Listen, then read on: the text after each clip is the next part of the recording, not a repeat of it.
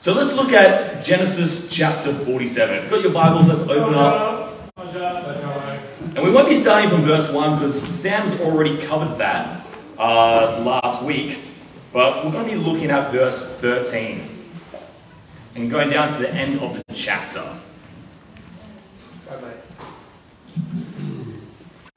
And it, is, it is a challenging passage because if you've read ahead yet, you, you've noticed there's a lot of things of slavery. Okay, and it's a bit challenging because Joseph, if you remember, is meant to be this kind of prefigure of Jesus. He is the guy, the guy who is in some sense perfect. If you remember way back, Sam even mentioned when we first, first started looking at this uh, Joseph, na- Joseph narrative, that Joseph is one of the few patriarchs who isn't mentioned as having any sin. This guy is perfect. But, well, obviously not perfect, perfect, but he's kind of built up in order to be uh, embody, an embodiment of Jesus. But what we find here is well, he, he's, in some sense, endorsing slavery. And so it's quite a challenge, but we'll work our way through it. So, starting there in verse 13, it says, There was no food, however, in the whole region because the famine was severe. Both Egypt and Canaan wasted away because of famine. Joseph collected all the money that was to be found in Egypt and Canaan in payment for the grain they were buying. He brought it to Pharaoh's palace.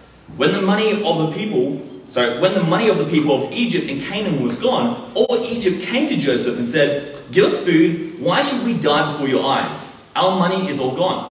Then bring your livestock, said Joseph. I will sell you food in exchange for your livestock, since your money is gone. So they brought their livestock to Joseph, and he gave them food in exchange for their, for their horses, their sheep and goats, their cattle and donkeys.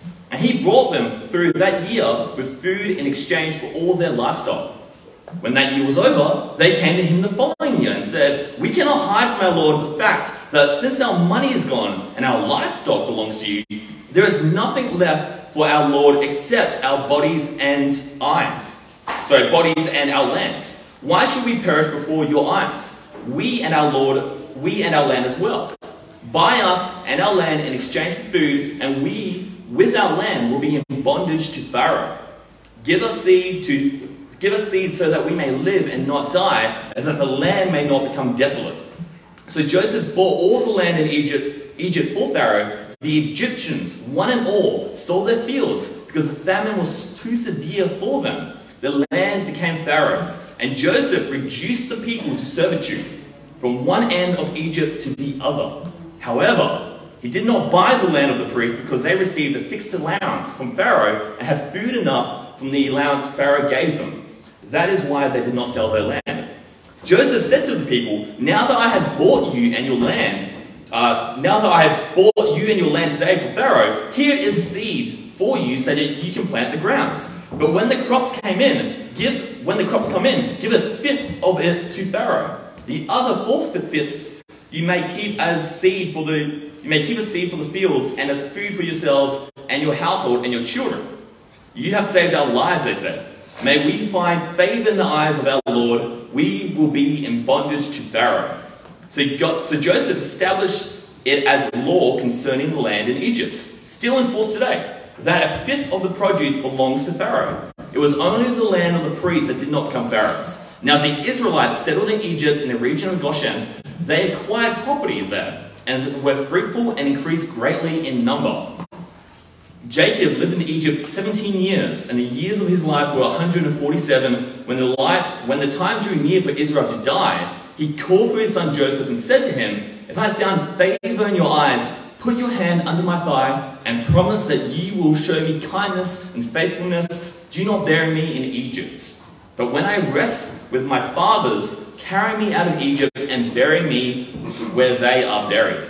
I will do as you say, he said. Swear to me, he said. Then Joseph swore to him, and Israel worshipped as he leaned on the top of his staff. Great passage. How we have a quick prayer, then we can look at a few different points here and learn a little bit about Joseph and Jacob. Uh, Heavenly Father, yeah, thanks so much, even as Cameron was sharing, that you would take us not because of our own greatness, Lord, our own, own uh, abilities, but only purely on your grace and your love for us. That you would take us from a dark, foolish world and you would bring us in for a new, a new light, Lord, a new kingdom, and repurpose us for your uh, greater purposes. I love you for everything you do, and I pray as we look at the example of Joseph and Jacob, that your spirit can move in our hearts, Lord, convict us and guide us, and so that we may more adequately understand the things of heaven, so that we can really pursue a more godly character, and ultimately, Lord, pursue people who reflect the, the, the character of your Son. I love you and pray this in your precious name. Amen. Amen. So, Joseph and the fab, fab, famine. Oh my gosh, it's not working. Here we are.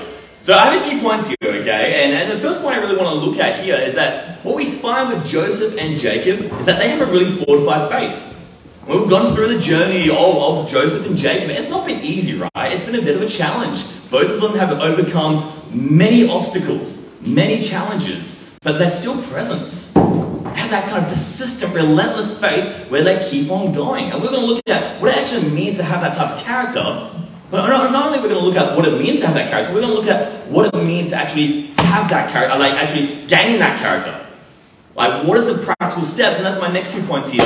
First of all, we have Joseph. He enslaves to save. He takes something which, from our modern lens, would say, well, that's quite negative. And he uses it, he turns it for salvation of the Egyptians. And it's, it's a radical idea. But secondly, we have Jacob who yearns to return. Here he is at the end of his life, and what, what is he primarily focused on? Take me home, Joseph. Swear an oath. Bring me back to land of Canaan, so that is where I can be buried. Which is a remarkable idea considering how long he spent in Egypt. These guys absolutely embody the idea of resilience. They're in it for the long haul. Good times, bad times, here they are, and we need that type of fortified faith. So to start off with, let's look at what it means to have a fortified faith, okay? And Jesus talks about this idea as well in Matthew 24, verse 13. And this is all in the context of kind of the end days. And if you're familiar with this passage, the idea is that it's not going to be easy. it's going to be tough. You're going to receive persecution. But what Jesus says to build up and encourage his disciples is that the, the one who stands firm to the end will be saved. The one who perseveres will be saved. This is a, this is a crazy idea because sometimes we can, get, we can get content with our, our faith. We get baptized, we, we follow God for, uh, uh you know, and then in that first few years, we have, a, we have a zeal, we have a passion. But where does it go after a decade? Where does it go after 20, 30 years? Do we have that same passion that we first started with? And the reality is, we can lose it. Because that's the nature of the, of, of the world we live in. The world wears on us, and as foreigners living in a world which is not our own, a, a place which, which is not our own, it's so easy for us to be shaped and molded by the world rather than God. And it's, it's so important that we have the conviction that we are going to stick with God no matter what. We're going to stand firm in our faith. And this is exactly what we see with Joseph, for example. I mean, Joseph has not had an easy time, right? Consider the fact that he's sold into slavery by his brothers, he's brought into Egypt, he's falsely accused of sexual assault. During that entire period of suffering, of persecution, Joseph is still faithful to God. He's still persevering in his beliefs. And it's such a, a, a crazy thing. And what I find most crazy is that it's not just the downs when Joseph is holding tight to God, it's also the ups. Hmm. I mean, so, so many of us will look at the greatest threats to our faith as being the hard times, when the reality is, it's often the good times that make, makes us waver in our convictions. Yeah. When the money's flowing in, when the relationships are good, yeah. when our marriages are good, that's when we feel most stable. And when we start to feel stable, when we start to feel good about ourselves, that feelings of self-sufficiency, self-sufficiency start to creep in. But what we notice, even when Joseph comes out of prison, when he is elevated to the very top, when he's one of the most powerful men in the known world, what is he doing in this chapter? He's still pursuing the command that God's given him. It's, it's, it's, it's really inspiring to see that when we look, when we think back in Genesis 41, Joseph is given a purpose by God to provide for Egypt. It says in verse 16 to 48, I started in verse 16, it says, Joseph replied to Pharaoh, but God will give Pharaoh the answer he desires. So Joseph knows this is from God. And then Pharaoh goes on to appoint Joseph with the role of, during that seven years of prosperity, you are going to provide and store away grain so that when the seven years of famine come, we can survive. And what we find here from 13 to 14 of chapter 47, that is exactly what Joseph is doing. He's been given this task decades ago. Decades. And he is studiously obeying God, unwavering, even during the hardest times. And what I find really interesting is that in verse 14 of our, of our chapter, it says, Joseph collected all the money that was to be found in Egypt and Canaan in payment for the grain that they were buying. And he brought it to Pharaoh's house. Now, I don't know about you guys. If the salvation of Egypt hinged on my ability to be studious and meticulous in providing for people and storing away, storing away grain, I mean, the temptation always is like, well, I'm entitled to a bit. But no, Joseph is meticulous. All the money goes to Pharaoh's household because he knows that is his task. He's been given a task by God and he's got to fulfill it. Year after year, day after day, week after week, this is what he's doing. And we find the same thing with Jacob as well. I mean, verse 29 to 30. Jacob's primary, primary concern at the end of his life isn't about necessarily getting comfortable it's not about, hey, Joseph, give me a hand here. It, it, it's all about him getting ready to go back to the land which God has given him. The end of Jacob's life is defined by the promise given to him by God. Joseph, swear me an oath, take me back. Egypt is not my home. Egypt is not my home. But so often I think we can get in that mindset where because the promised land is far off for us, that we can start to fall into the self-deceit of maybe Egypt is our home. This world maybe can be a place where I can reside. But that's not how Jacob sees it. He's a foreigner passing through and he's looking forward to something far, far greater. I, think, I, feel, I feel like we should be so, uh, doing so as well. And, uh, and my question for us is like, do we have this type of fortitude in our faith? Are we resilient in the good times and bad times? Or is our spiritual life kind of like a wave? Just goes up and up and down with the different highs and lows of life. Guys, we gotta understand, Jacob, though he has a few ups and downs, but Jacob and Joseph overall have a steady faithfulness to God. And it stands the test of time. It's not easy. It's not easy to do. I feel like one of the greatest tragedies in church is when you hear people mature disciples talk about how in the good old days, in the glory days, oh yeah, man, I would baptize seven people before breakfast. You know, you hear all these crazy stories. Oh, I planted this church, I did that. But it's all in the, kind of in the lens of it's in the past. It's finished. Now, what has happened to our faith if that is our mindset? You think your discipleship finishes because you're not young anymore? And what's incredible is that I feel like, especially with this church, is that we have such a high percentage of young Christians who desperately need guidance. At the same time, we have such a high percentage of older Christians who are able to guide. And it always hurts, hurts me a little bit when one of the older guys uh, uh, would note as a younger person gets up to speak, who is that person? I haven't met that person yet. We have a need which you are tailor made for meeting. If you're an older disciple, you have a stock of wisdom. You're not inspired yet.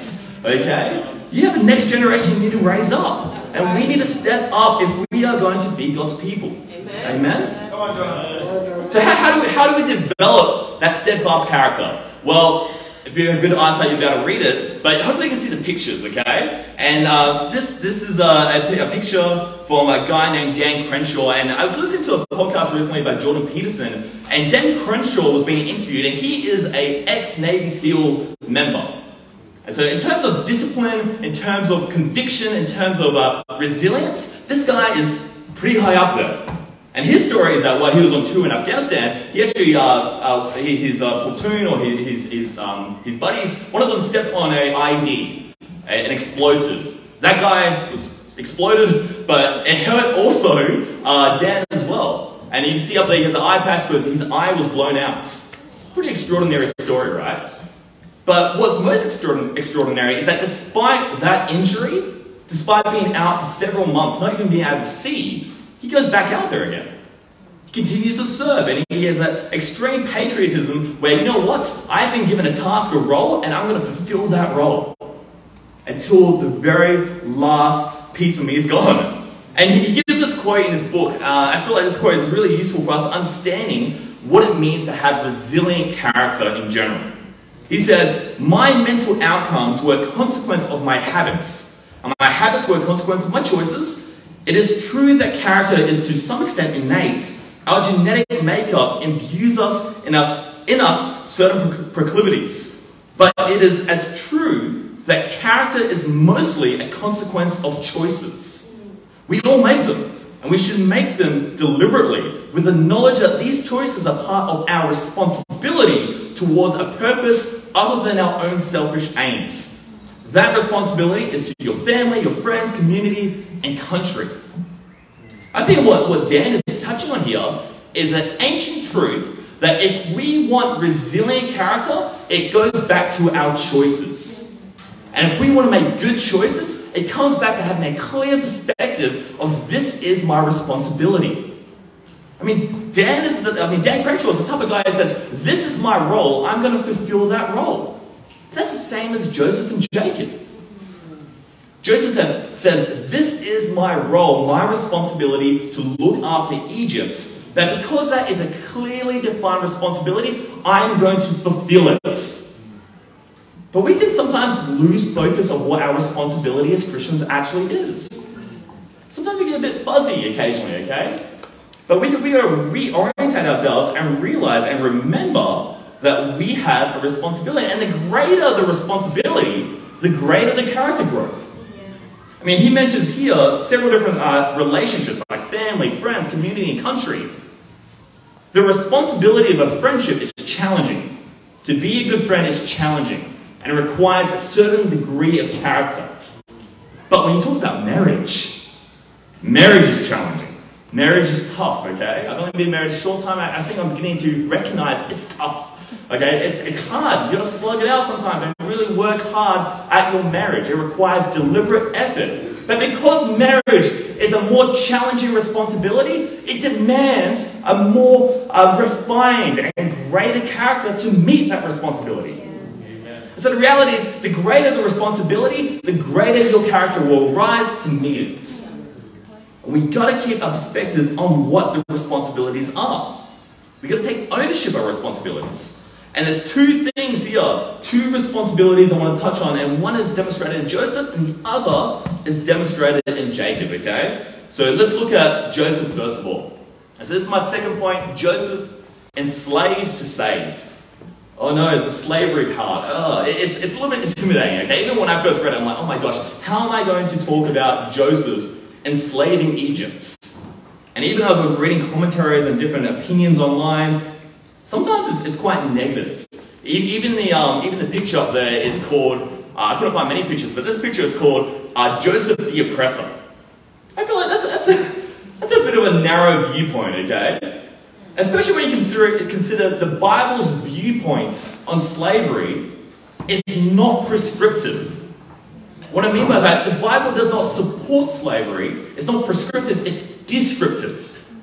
When we, when we read about slavery in the Bible, we're just reading about the social habitat in which the Bible is located. This was normal back in those days. And sometimes we can take our modern perspective and think in our arrogance that I'm going, I know better than the Bible. And we can push our own opinions and, and, and, a sense of, of moral high ground onto the Bible, thinking that we know better. The reality is, we don't. We don't. The Bible erodes, it actually absolutely destroys the ideas and principles behind slavery. Consider Genesis 1, verse 27. The very opening chapter of Genesis, the opening chapter of the scriptures. Says, So God created mankind in his own image. In his image, in the image of God, he created them. Male and female, he created them. If anyone ever says to you, hey, the Bible supports slavery, you're going to be like, this is a revolutionary text in that time. The only people who were made in the image of God were the kings. But the Bible says, you know what? Mankind, male and female. Joseph is not supporting slavery here. He's not, he's not doing that. But what he is doing is that he's finding a way for Egypt to be saved. It's all about salvation. And as we read, we can, we can pick up on a few things. Like this is our modern understanding of what slavery is, does not fit into what Joseph is doing here. First of all, look at the fact in verse 25 uh, of our chapter. The Egyptians say to Joseph, You have saved our lives. They said, May we find favor in the eyes of our Lord. We will be in bondage to Pharaoh. They are grateful. You've saved our lives. It's Not all stink. We're oppressed now. We're in bondage now. It's thank you, Joseph. You've made a way for us to survive. Secondly, we need to look at the Hebrew text, okay? And in verse 17, it says that, uh, it says that Joseph, he brought them through this year. That may seem, I mean, not particularly relevant, but when we look at Hebrew, the word brought is the same, the same uh, uh, uh, language which we find in places like Psalm 23. He leads me beside quiet waters. And the Hebrew for brought just means to lead to a refreshing place. Does that sound like slavery? Does that sound like oppression? Absolutely not. Joseph is leading them to salvation, to refreshments. And then thirdly, we're going to note that the tax which is given by Joseph of 20% of one fifth, that's actually incredibly generous. I mean, back in those days, if you went into debt bondage, which was common, if you couldn't pay off your debts with your money, your livestock, the only thing you had left was your body, you went into debt bondage. And you had to pay that debt at a rate of 33 to like 50%. That was normal. And so when Joseph says 20%, that's actually incredibly generous. And the reason why is because Joseph is not looking to oppress people, he's actually trying to help people who are in a hard time get back on their feet. You take, you give that one fifth, but those four fifths, the, the remaining 80%, you store that for yourself. You use that for your family, your children. You use that to, to find your feet and, and get back up, to become independent again, okay? And, and really, the question we need to be asking ourselves is that where does this generosity come from in Joseph? What is the root and what is the application for us? I think the root of it is the fact that in his perspective is that his leadership has not come from him. If you guys think way back to Genesis 45, verse 9, it says, Now hurry back to my fathers. This is Joseph speaking to his brothers. Hurry back to my father and say to him, This is what your son Joseph says God has made me Lord of all Egypt. Joseph know, knows that where he is, his position, is because of God's providence. And that is his primary model, his primary example of a master servant relationship. And so when he becomes the master, when he has servants, he shows the same type of grace and patience that God has shown him. And this is why Sam last week was talking so much about us keeping a perspective of God's providence in our lives. Because as soon as we lose sight of what God has done for us, as soon as Cameron loses sight of the fact that he once was addicted to video games and lose, uh, no, uh, and, and, and struggling. oh, okay. as soon as he loses that perspective of what God has brought him from, then the way he chooses to be a disciple radically changes. Joseph has been put in the position despite all the hard times, and that's because of God. And that shapes the way he treats other people. And this is quite a hack here from uh, J. Oswald Sanders. It says, the perseverance, which is what we're talking about, being you know, persevering, enduring, the perseverance of the saints is only possible because of the perseverance of God. Joseph knows it. Joseph knows, knows that God has been enduring for him, and he's going to endure for these people now that he's been put in the position of power. And we've got to think in what ways can we pass on the gift that we've been given? In what ways can we provide in response, in light of what has been provided for us? We all have stuff. We all have we have abilities. We have finances. We have things at our disposal, but they are not attributed attributed to you. It is foolish to look at what you have and think that is me building my kingdom because that is actually God providing for you. And it's God providing for you because He desires you to play a role in a larger plan, a larger redemptive purpose for the world. And what an honor that is. What an honor that is that we get to play a purpose as well. And when, when I think about this, this idea of salvation being connected to slavery, which is exactly what the Egyptians received, that's the same for us, isn't it? When we are saved, it says in Romans 6 that we, or it says in verse, sorry, Romans 6 verse 18, it says, you have been set free from sin. Yay, we love that. We've been set free. And have become slaves to righteousness. Oh, okay, I feel, I feel a little bit, yeah, some negative feelings towards that, towards that idea of being a slave. But what we need to understand is that slavery to righteousness goes hand in hand to being set free from sin. And if we're slaves to righteousness, then the way we choose to live our life is very different. A slave does not say to his master, you know what, I want to own some time off. I, can't, I don't really feel like it today. I'm not, I'm not really in it, okay? I, need a mental health break or whatever, okay? A, a person who is a slave does what the master says. Because the slave's responsibility, his purpose or her purpose in life, is the will of the master. And that's such a crazy idea that we have been brought into slavery to righteousness, a bondage to righteousness. And that should make us joyful. Sometimes I think the, the life of a disciple can feel like a burden sometimes. The reality is, slavery to God is not a burden. What I make you, what I would encourage you to think about is, imagine the Egyptians in their first harvest, and they had to give 20% of that harvest to Pharaoh. It wouldn't be, oh gosh, what a burden this is. It'd be joyful.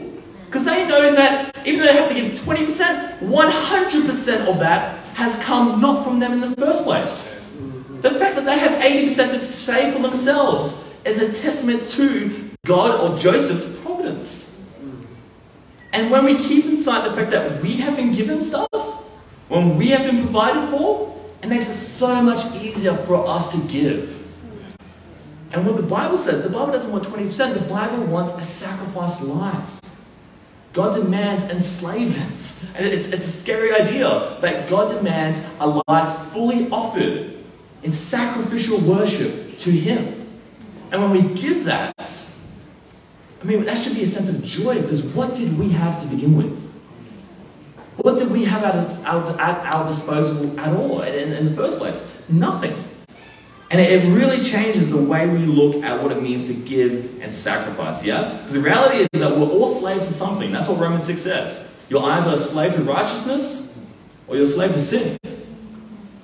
So don't get duped in thinking that, oh gosh, I, I can follow God, I can be a slave to righteousness and kind of tiptoe around and, and, and really not fully invest myself. God demands full investments.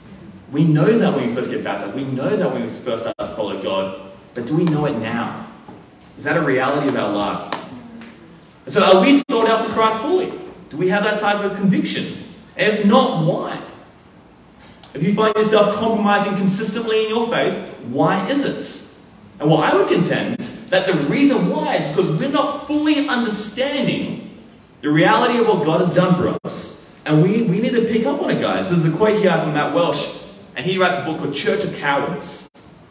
I'm not calling anyone here a coward, but it's an appropriate, it's appropriate quotes. And what he says, he says, Christ says, pick up your cross and follow me, but we take it as a suggestion. Just one possible way to live the Christian life. We leave our crosses on the side of the road and head back inside where it's warm. There's Netflix shows to binge. We tell ourselves that we'll be fine in the end because we are decent people and we are leading normal lives, and God cannot penalize what is normal reality is that we're not called to be normal. We're called to be set apart. We're called to be different. Amen? As we look at the last point I have here, I'm to finish. Uh, it's Jacob yearns to return. Now, if we, we understand Joseph, Joseph's perspective of being a slave, if we really embody that responsibility, then our faith is going to be more resilient, but we also need to embody the idea or, or the, uh, uh, the nature of what it means to be a foreigner in a foreign country. Because that's exactly how Jacob perceives who he is. In verse 29 to 31, it says, if, you, if I have found favor in your eyes, put your hand under my thigh and promise that you will show me kindness and faithfulness. Do not bury me in Egypt. Do not bury me here in Egypt. I feel like if I was in Jacob's uh, position, it would be tempting to be buried in Egypt. I mean, just early in this chapter, at the beginning of uh, chapter 47, we have Jacob blessing Pharaoh. And remember, it's always the higher person who blesses the lesser. So when Jacob blesses the most powerful man in Egypt, he's been elevated to an absolute pinnacle of honor. And he's been there for 14 years in that position of honor. It would be tempting just like, you know what? Egypt is not so bad. To justify and validate this idea that Egypt is okay to settle in. But he has an urgency about it. Verse 31, he says, Swear to me. He repeats it twice to Joseph. Swear to me, you're not going to leave me here. This is not my home. This is not where I belong. Where I belong is the land in which God has promised me. That's where I belong. It's the same for us today as slaves of Christ. Have we arrived at our destination yet? Absolutely not. I hope not. This is definitely not heaven. This is definitely not the promised land. The Bible says that the promised land is upcoming. When Christ returns, earth and heaven will be renewed and restored, and we are going to experience a new creation. And we, just like Jacob, should be yearning for it. Yearning for it. Because when we have such a future mindset, a future perspective of what is to come, then it takes all the temptation from now and it nullifies it. I mean, especially amongst young men, the, the, the, temptation to live for here and now, whether it be sexual promiscuity or whether it be uh, just uh, making stupid choices in general, is, is immense. We, uh, it's, it's a struggle. But when we have a mindset that I am a resident of a future kingdom, and that's where my heart is, then those temptations become cold. Those temptations lose their hold. And we're able to truly embrace what God has to offer for us.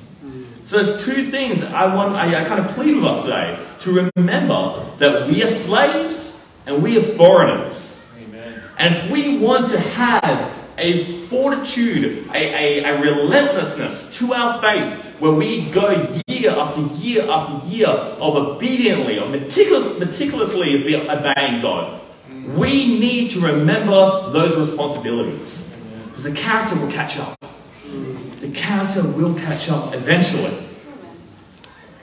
And so, just to finish up, I just want to look at two quick passages uh, the first one is in uh, first, uh, first Peter chapter 2. It says, Dear friends, I urge you as foreigners and exiles. Peter knows that we're foreigners and exiles to abstain from sinful desires. Peter knows that a perspective of the future allows us to live a more fruitful life now. And then finally, Hebrews 11, verse 13 and 16. And this is the concluding kind of verse. All these people, referred to the patriarchs, were still living by faith when they died. They did not receive the things promised, they only saw them and welcomed them from a distance, admitting that they were foreigners and strangers on earth. People who say such things show that they are looking for a country of their own. They had been thinking of the country they had left, they would have opportunity to return. Instead, they were longing for a better country, a heavenly one. Therefore, God is not ashamed to be called their God, for he has prepared a city for them. God has a city prepared for us, guys. Amen. A heavenly city, one far greater than anything we have here. So why would we live our life as if this was our home? Why would we make choices that maybe suggest that we care more about now than we do about the far greater thing around the corner? So yeah, let's have a fortified faith. And uh, let's remember that we are slaves and that we are foreigners in a, in a, a very different world, okay? A world which is not our home yet. All right, uh, let's have a quick prayer, and then we can uh, finish up with uh, some songs fellowship. Uh, Heavenly Father, Lord, um, yeah, thank you so much, Lord, that we, you've given us these examples of Jacob, uh, Jacob and Joseph, uh, of people who have uh, persevered uh, in following you. And uh, we know that it's not easy to follow you sometimes. There's a lot of pressures from this world, uh, pressures from our own sinful nature, Lord. But I pray, Lord, we can have a, a sense of fortitude in our faith. That no matter what circumstances may uh, come against us, Lord, that we may stay steadfast, holding to the end, so that we may be saved. And that when we meet you one day in heaven, Lord, you may look at us and say, well done, good and faithful servants. I pray, Lord, um, the reality that you have something far greater for us in the future imbues us and really shapes who we are today, Lord, and the way we live. Now we can live for a future which is far greater than anything we could possibly comprehend. I love you and I thank you so much that it's all possible by the sacrifice that your Son has made. And that without him, without that sacrifice, none of this would be possible. There would be no promise. There would be no responsibility. There would be no potential for our characters to grow and change. And I thank you, Lord, that you're not content with where, where we are. You call us higher every day. I love you and pray this in your precious name. Amen.